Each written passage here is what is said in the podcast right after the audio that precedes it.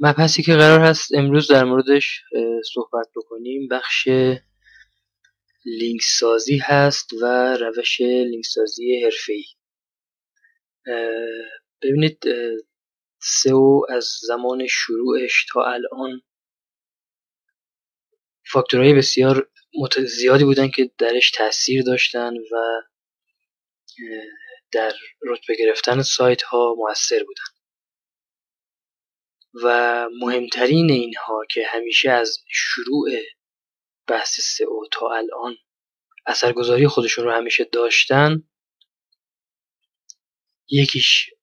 محتوا بوده که از اول و شروع سئو ارزش و اعتبار خودش رو داشته و به خصوص در این سالهای اخیر که خیلی بیشتر تأثیرش مشخصه، و در کنارش لینک سازی و بکلینک هست که این دوتا همیشه اعتبار و ارزش خودشون رو حفظ کردن از گذشته و همیشه هم این ارزش رو خواهند داشت، یعنی در کنار باقی عناصری که در سئو دخیل هستن مثل سرعت سایت، کیفیت سایت، هاست سئو لوکال، SSL داشته باشیم، UX سایت چطوره، UI سایت چطوره و اینها، در کنار همه اینها بکلینک و محتوا همیشه ارزش خودشون رو داشتن و میشه گفت که یه جورایی در اولویت هستن و مهمتر از بقیه موارد هستن. امروز قصد داریم در مورد بکلینک صحبت بکنیم، اینکه بکلینک اصلا چیه، چطوری باید بسازیم، انکر تکست به چی میگن و چطور میتونیم سایت های رقیب رو ما آنالیز بکنیم، ابزارهاش چی هست و چه سایت هایی باید رپورتاج بدیم، چطوری باید رپورتاج بدیم و چی کار بکنیم که از پنالتی های گوگل در امان باشیم، پنالتی هایی که گاه و بیگاه به سراغ سایت ها میاد و خیلی سایت های زیادی رو خصوصا وقتی گوگل آپدیت اصلی میده یا به نوعی کور آپدیت میده روی الگوریتمای خودش، ما همیشه شاهد جابجایی های عجیبی در سایت ها هستیم و رتبه ها هستیم. خیلی از سایت ها از صفحه 1 از رتبه های خوب افت میکنن، حتی به صفحه 2 و 3 میرن، حتی از نتایج حذف میشن. خیلی از سایت ها از صفحه 2 و 3 میان به صفحه 1 به رتبه های خوب میرسن. اینها به خاطر اینه که گوگل در هر آپدیت الگوریتمش یک سری عناصر رو مهمتر میکنه، بولتر میکنه و تاثیرگذاری یک سری از عناصر رو کمتر میکنه. به خاطر همین شما وقتی یک استاندارد رو رعایت بکنید و یک اصول زیرساخت رو به درستی رعایت بکنید، مطمئن خواهید بود که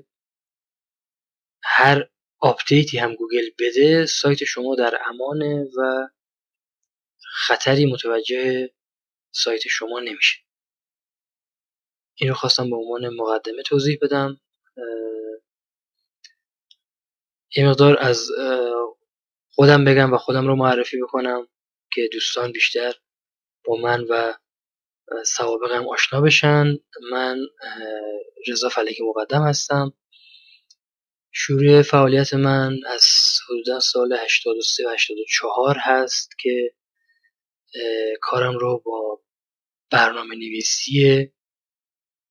HTML و میشه گفت که اون موقع با HTML CSS و با فرانت پیج طراحی سایت های ساده استاتیک میکردیم و بعد از مدتی من با مبحثی به اسم سئو آشنا شدم که خب نه مطالب آموزشی درش بود نه منابع فارسی بود که بشه ازش یاد گرفت. خب ناچارن مجبور شدم که به سراغ سایت های خارجی برم، منابع خارجی رو استفاده بکنم و یه مدت زیادی رو به عنوان سئو کار فریلنس و دورکار پروژه میگرفتم و انجام میدادم. به عنوان مکان ثابت در شرکت دنیای پردازش مبنا مدیر تیم سئو بودم که پروژه های خاصی رو داشتیم. در الوپیک مدیر سئو و دیجیتال مارکتینگ بودم که کارهاش رو انجام میدادم. در تیم وب 24 بودم که حتما آقای شیرازی رو میشناسید، اکثر بچه‌هایی که وارد سئو میشن من مسئول تیم سئو شرکت ایشون بودم که با بچه‌ها پروژه ها رو پیش می‌بردیم و در شرکت هیپوتریپ هم به عنوان مدیر سئو و دیجیتال مارکتینگ مشغول به کار بودم تا امروز. و پروژه هایی که میشه گفت که روش کار کردم شرکت چرم مشهد بود که فروشگاه اینترنتیش رو داشتیم و کار میکردیم. الوپیک رو روی بخش بلاگ و خود سایتش من کار میکردم در کنار کمپین هایی که در بخش دیجیتال مارکتینگ داشتن. سایت ایتنا رو تو بخش سئوش کار میکردم، سایت فارنت رو که حتما بشناسید در حوزه فناوری اطلاعات کار میکنه در بخش سئوش بود، و سایت خبر آنلاین و الان هم مجموعه سایت های نیلگام سفر رو داریم کار میکنیم و اینها سوابق من هست. در کنار که حالا صدها سایت کوچک و بزرگ و مشاوری اینها بوده که حالا زیاد قابل به گفتن نیست، ولی خب